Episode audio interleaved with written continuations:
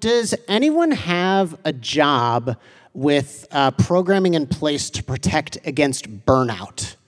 Does anybody have anything? Okay, there's like one hand over there, two hands. There's like a kind of hand. Isn't that encouraging? Uh, increasingly, this is a thing, I will mention. Uh, so, in my world, um, pastors and church leaders, paid and volunteer, uh, definitely prone to burnout. Perhaps many of you will know that from personal experience. Uh, in our early years, our church was part of a network of churches that would host an annual retreat in a beautiful place to try to help church leaders, paid and volunteer, who were burning out. And you'd enjoy a serene setting. Uh, there'd be older, more experienced church leaders to listen to and pray for you. There'd be workshops around like you know, resourcing people with things like um, financial management or keeping a regular Sabbath, things like that that, w- that can help protect against further burnout. And I mean, it's really great. They did this every year. But as the years went on, as I it was a part of this network, I noticed a familiar pattern among many of the volunteers and paid pastoral people who took advantage of this offering. The the routine would go like this. As the retreat weekend would approach, every year it was in November, there'd be like this feeling of anticipation for it, right? It'd be like, oh yeah, like we're, we're so excited for it. Um, people would attend it. They would come back with glowing reports of how it had changed their lives and how amazing it was. But then by about March, they'd seem to be just as burnt out as ever only to restart the cycle as we got closer to November. And it would seem to happen every year. And I always tried to understand this. Like, was, was it that those people lacked resilience to stick to what they'd gained from the retreat? That's kind of a judgmental conclusion, right? Was it that the program was really good at marketing and vibes, but in the end it wasn't that uh, effective? Well, that's also kind of a judgmental conclusion. Since this time, I've become compelled by a different conclusion entirely. Those church leaders reporting amazing experiences were telling the truth. They had amazing experiences. The program was great, it was doing wonderful things. But the problem is that burnout is not a problem with individuals, it's a problem at the societal level.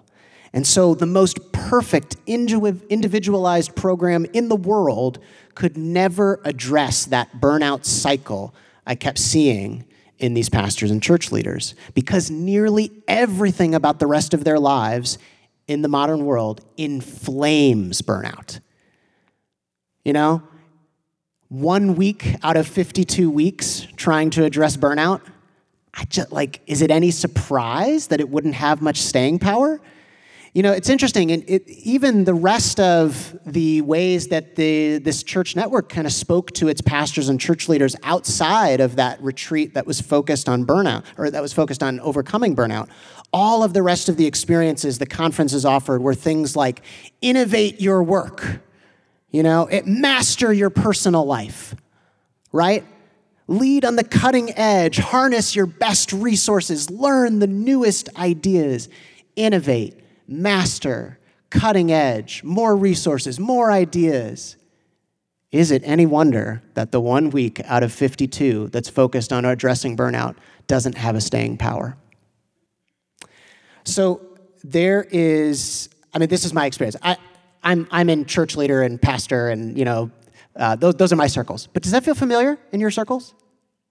It feel like it's kind of a similar kind of sound? Yeah? Maybe there isn't even that one week out of 52 weeks. Yeah? Sounds like it as I looked around.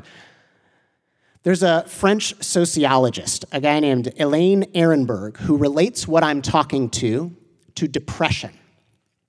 Ehrenberg wrote a history of depression in the modern world, which is the last 500 years, and suggested that depression is an ailment of speed.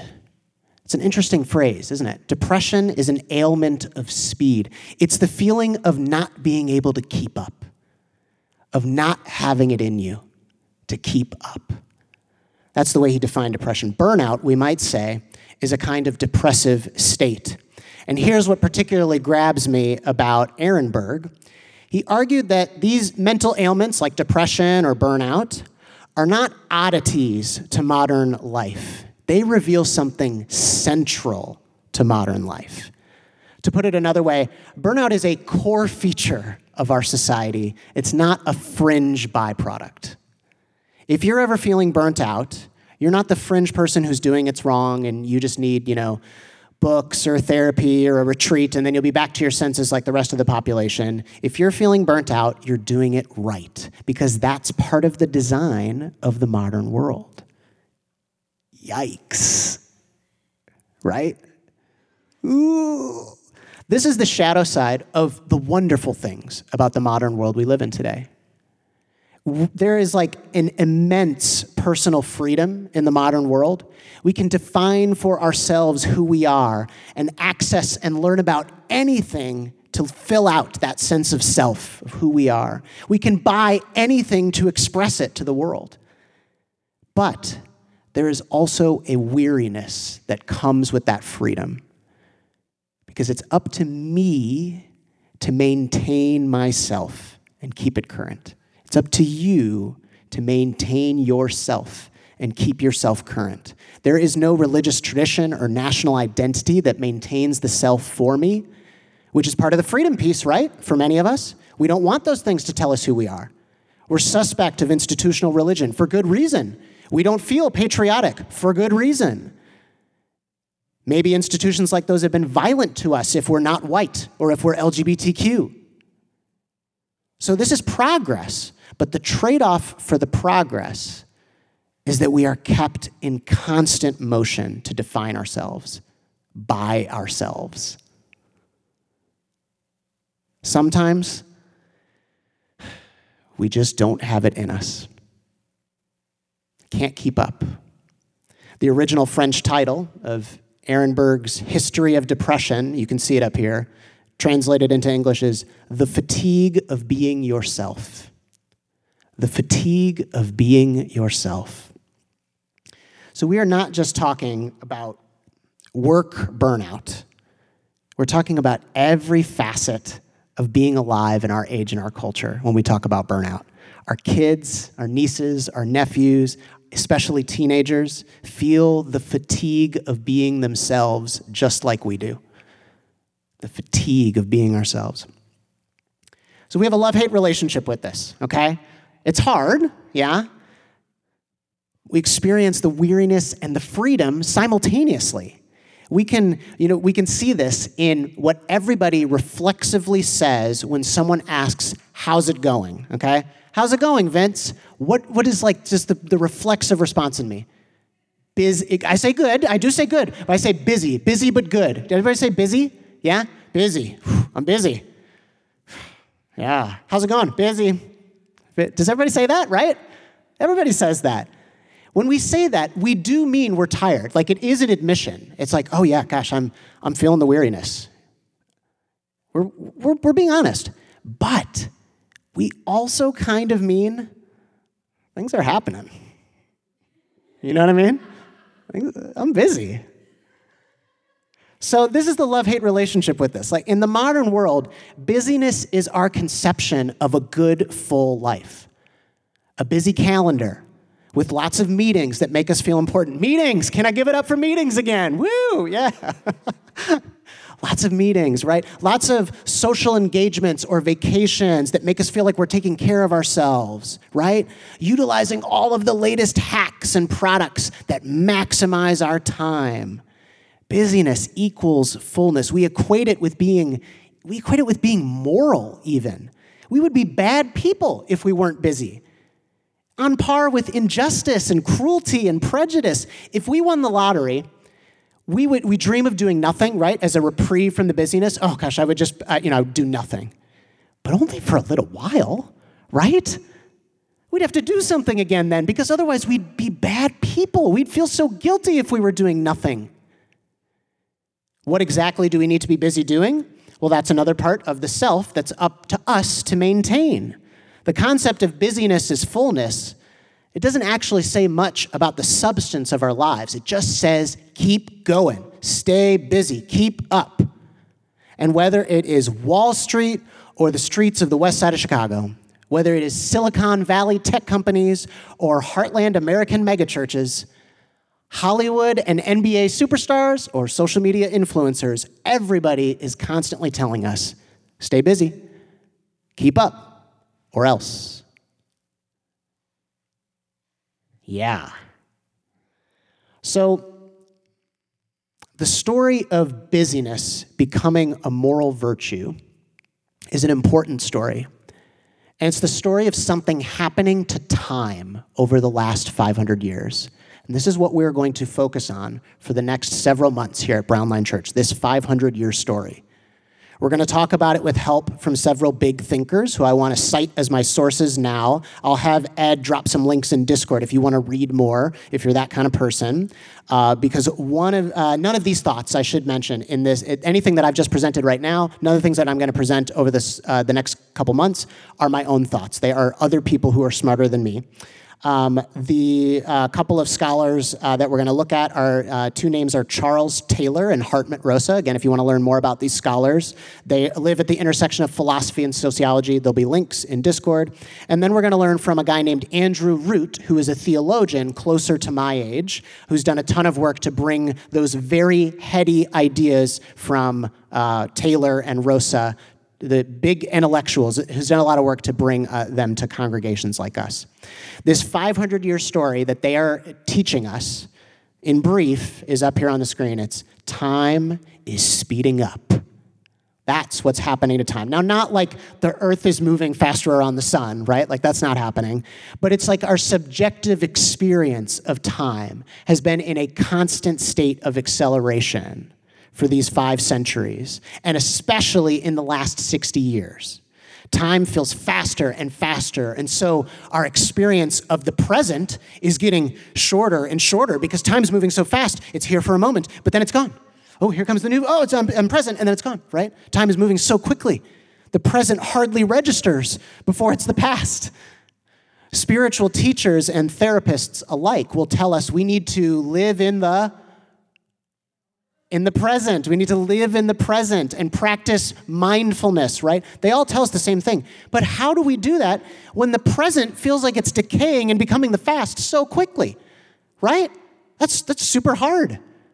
Even though technological innovation has kept supposedly winning us more time, right? Making transportation is faster and communication is faster and production is faster. We should have more time, but we don't feel like that right? We feel like we feel like time seems to fill up all the more. We feel like we're trying to squeeze more things into less time.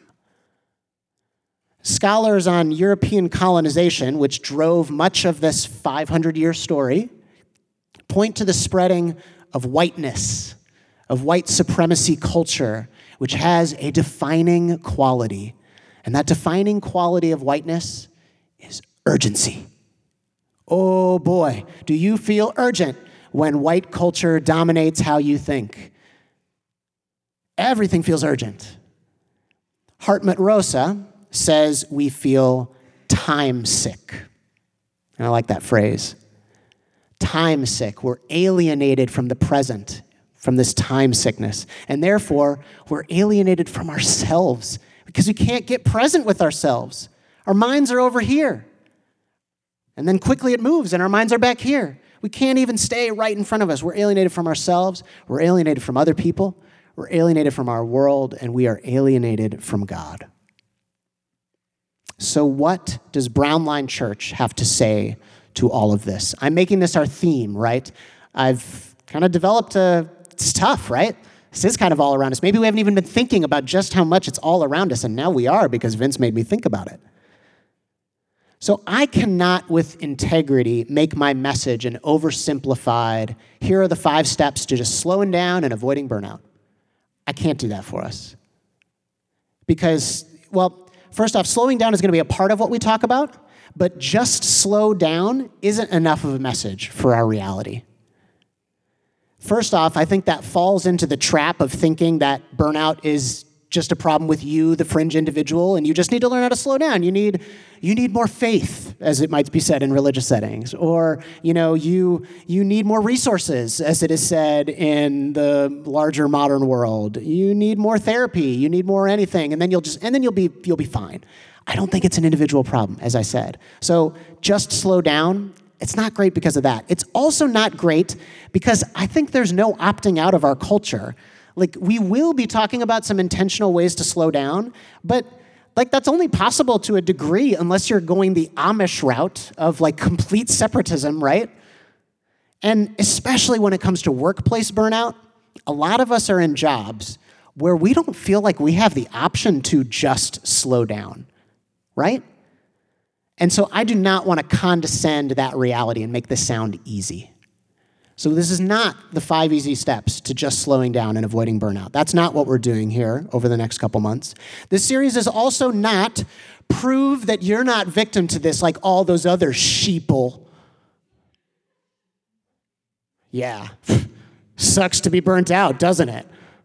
No, we're not going to do that. It will feel tempting, though. I, am you know, I'm, I'm laying it on thick, but it's going to feel tempting actually for us, for a lot of us, I think, to distance ourselves from this to act as though, well, yeah, maybe that's true for some people, but not as much for me. We're not going to pretend the solution is easy here. We're not going to pretend that we're not affected. I'm not up here because I've mastered this. I'm up here because it's my job as a minister to try to lead conversations about the things that affect us all. And this, like, I am just as much burnt out as the rest of you, or just as much affected by that, I should say. So, what are we doing as we address societal burnout? We're asking how can we in community encourage alternative visions of fullness that are not busyness? How can we in community encourage alternative visions of fullness of life that aren't busy, busy, busy, busy, busy? How can Jesus help us with that? We're going to be asking that question. And we're going to be asking how can we in community keep an alternative sacred time to run parallel to the speed of modern life? Sacred time. This is a term from this theologian, Andrew Root. Sacred time can't be so easily sped up because it's filled up and it's weighed down by design with intentional practices with purpose, with ritual, with our humanity, our stories, our delights, our sorrows, our vulnerabilities. With all of that substance weighing and grounding sacred time, we actually have to live in it, present and aware. And when we do, we realize that we're not alone. God is with us in sacred time. The God that Jesus shows us, who is not up in the sky, separate from us in some timeless throne room, but who is our fellow experiencer, sharing in our joys and in solidarity with us in our sufferings. Sacred time is what we're going to be talking about all fall. It is time that counteracts burnout by opening us to the divine we aren't always open to the divine. Even in churches, we aren't always open to the divine because the default of modern life is so flat and secular. From time to time, though, we feel the call that there is more. When we're singing songs together, or when there's a lyric that like buries itself into us, like, God, oh, God, you want to kind of want to cry. You kind of feel some heat in your chest or something maybe life is not just flat and empty in the things that I can see and touch and observe and measure and calculate. Maybe there is more. Maybe an inexhaustible love is at the center of all things. Sacred time helps us into that openness when we can feel the presence of the living God saying to us, as Jesus did, Come to me, all you who are weary and carrying heavy burdens, and I will give you rest. Take my yoke upon you and learn from me, for I am gentle and humble in heart, and you will find rest for your souls. My yoke is easy and my burden is light. I say often here the God Jesus shows humanity is not a burden adder, as so many of us may have been taught, because that's what comes so naturally in the modern world. Jesus' as God is a burden reliever, not a burden adder. So we have this sort of, I wonder if you're catching kind of the imagery I'm working with here. We have a sort of paradoxical, inverse relationship, and it looks like this. In the burdened, heavy yoke of modern life, time has to be hollowed out of all of its substance in the name of keeping it fast, keeping it light, right? We got to keep things cheap and dispensable and optional because time is money, right? We can't get too sentimental. We can't get too attached. Things are moving. We got to keep up. Time is lightened to be fast. On the other hand, in sacred time, our experience of time is that it is sturdy and weighed down to the ground, not always getting away from us, not always, you know, burning us out, because God is not burdening us with the fatigue of being ourselves. There is no heavy burden to define for yourself, by yourself, who you are for the whole world. Jesus said, Give up your life and find it. It is those who try to find it who will lose it. It's kind of paradoxical, right? Modern life's heavy burden but light time can leave us feeling inhuman, alone, like there's no time to integrate what happens to us into a coherent story because it's happening so fast. And so our commitments and our values erode, which, of course, is one of the biggest symptoms of burnout we're all so familiar with commitments and values eroding, we realize we never really directly decided whether or not to be in that relationship. It just sort of happened. We can't quite remember when we stopped regularly seeing that friend or that group or that community. It just sort of happened. Commitments sound amazing when we talk about them or when they're further out on our calendar, but gradually, as that calendar event gets closer and closer, we find that we feel we just don't have it in us to show up. We had so much passion for anti racism after George Floyd's murder, but it just sort of eroded away, right? Commitments and values erode. This is societal burnout in action, not because we are bad people. Can we receive that? This is societal burnout in action. It is not because we are bad people that our commitments and our values are eroding. It is because time is so light and thin, and our burdens are heavy, punishing waves tearing away at that rock. We don't have a chance. But sacred time, the light burden but heavy time, it cultivates the opposite. It's a release of the pressure in the presence of the Spirit of God who is just saying to us, you are loved. You have an identity as a child of God. You do not have to prove yourself constantly. You do not have to maintain yourself constantly. That is not your burden to carry. We don't have to single handedly achieve the good life for ourselves by ourselves. And without so much pressure, if that can truly feel lifted off of us, we find that our commitments and our values do stay firm. They keep their shape. They're not so easily eroded because we have time to integrate them, all the things that happen to us, into a coherent story of who we are our ups and our downs, our sorrows and our joys, our hopes and our dreams. And it is being listened to the entire way by a God of love who supports us. Oh, does that feel like water on dry land to me? Mostly by stumbling into it, I think that I have now been a part of one community or another keeping sacred time, keeping it for me for, I think it's now been over 20 years that I've been a part of some community keeping sacred time for me. It's been a mix of things at times. It's been one thing, and then it was another thing, and then it was a couple things. 20 years now. And that, I believe, is the reason that I can say, even, even as I feel the pressures of burnout, just like everybody, in a general sense, I don't feel burnt out. I don't. my life feels like a coherent story of commitments and values that don't just erode all the time, they're firm. It feels like I'm being listened to and supported by God. That didn't instantaneously happen to me 20 years ago when I first started being a part of a community that keeps sacred time for me. And it waxes and it wanes, of course. But overall, to be able to say, I, I don't think I'm burnt out right now. I don't, I'm not sure how many people can say that. And that's why this feels so important to me. I want more of us to be able to say that. What a gift sacred time has given to me.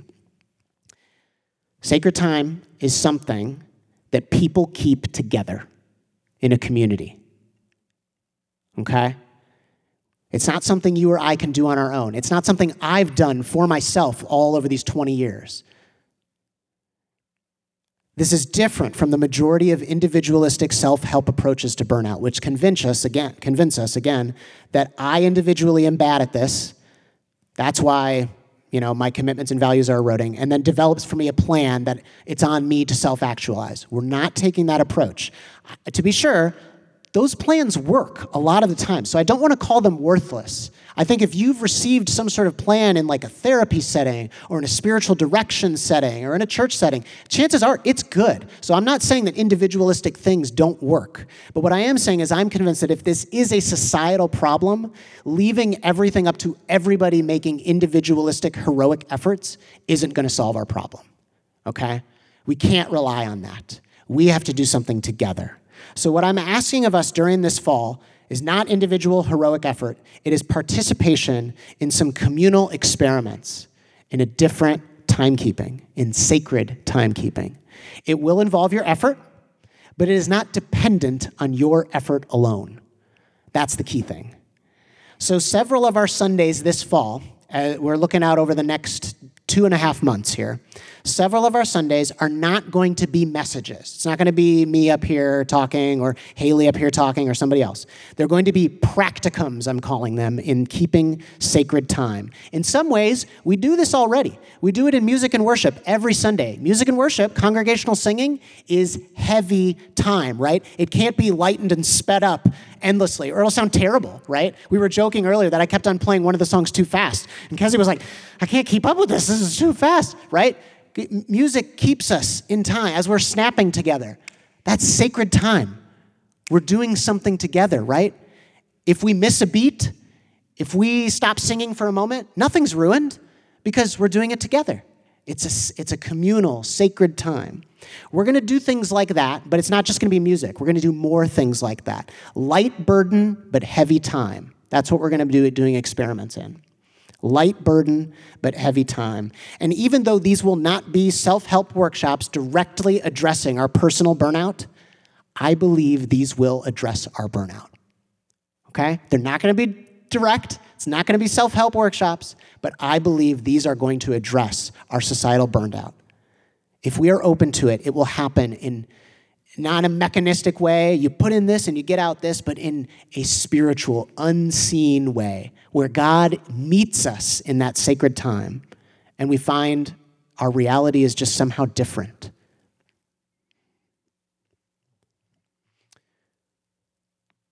I think some of these things are going to feel uh, a little bit alien because uh, they're not like the rest of accelerated modern life. They're heavy on purpose so they won't be able to go fast. We should notice that.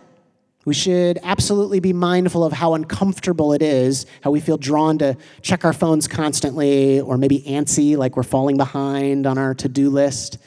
And we should not let that discomfort rule us.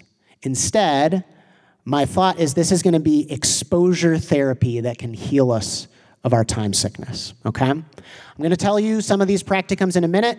Um, as I kind of, you know, do our normal housekeeping uh, for every Sunday. But before I give us a picture of some of these practicums, I want to pray for us in this space as we've begun our conversation as a church about burnout. If you would take a deep breath with me and we're going to pray, we're going to have some light burden but heavy time here.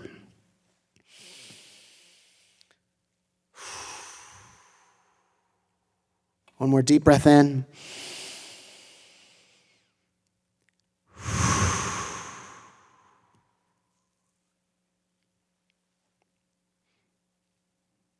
All right, God. As each of us enter the personal story that's going on with us into this conversation about societal burnout, we want the light burden of it not being all on us, but we want to feel acknowledged for how personal our struggle is. So, God, come to us now as we read in Jesus' words Come to me, all you who are weary and heavy burdened, and I will give you rest. And we take a beat now to hear you say that to us, each of us in our own minds, and to experience whatever it is possible for us to experience right now of that rest. You are saying to us, Come to me, and I will give you rest. We breathe into that light burden, that rest.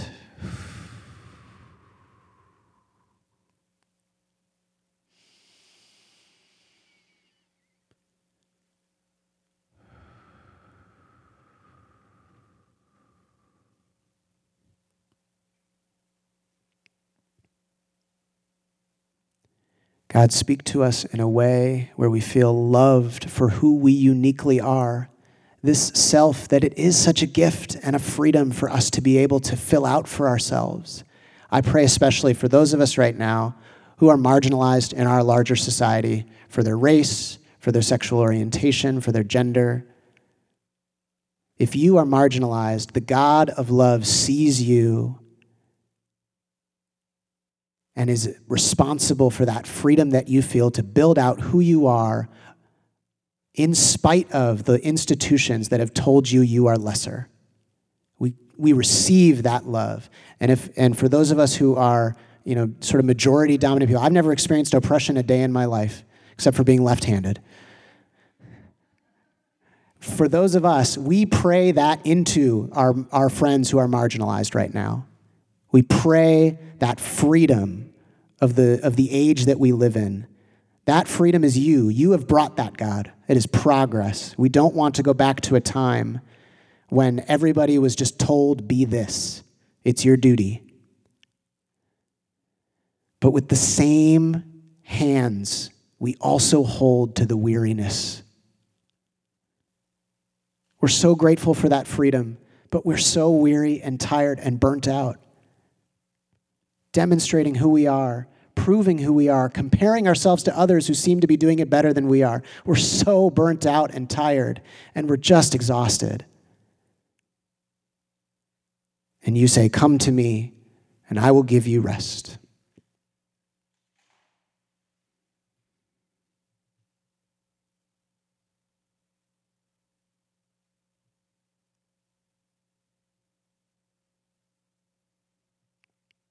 And as a final way into this prayer, again, we're going to try the sacred time thing, which is we're going to synchronize our breathing. So we often do breathing prayers here, but we're kind of doing it individually. We're going to do it as a community here. I want you to breathe in with me for four seconds, hold it for three seconds, and then breathe out for four seconds. We're going to do it together. This is a, an experiment in sacred time. If you do it for three seconds, four seconds, three seconds, guess what? You're totally fine because it's not dependent on you. This is sacred time. We do it for each other, all right? Let's breathe in. One, two, three, four. Hold. One, two, three, and out. One, two, three, four. In. Hold.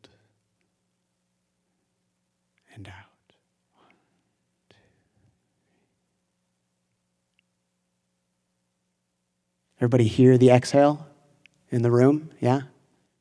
For those online, like you could, there's an audible exhale in the room as we do that together.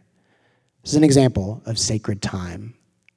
We're going to be experimenting with all fall. And my hope is that as we get to the Christmas season, which maybe, you know, talk about time speeding up, there is no season quite like December where time speeds up in America I wonder if we feel less burnt out. In Jesus' name, amen.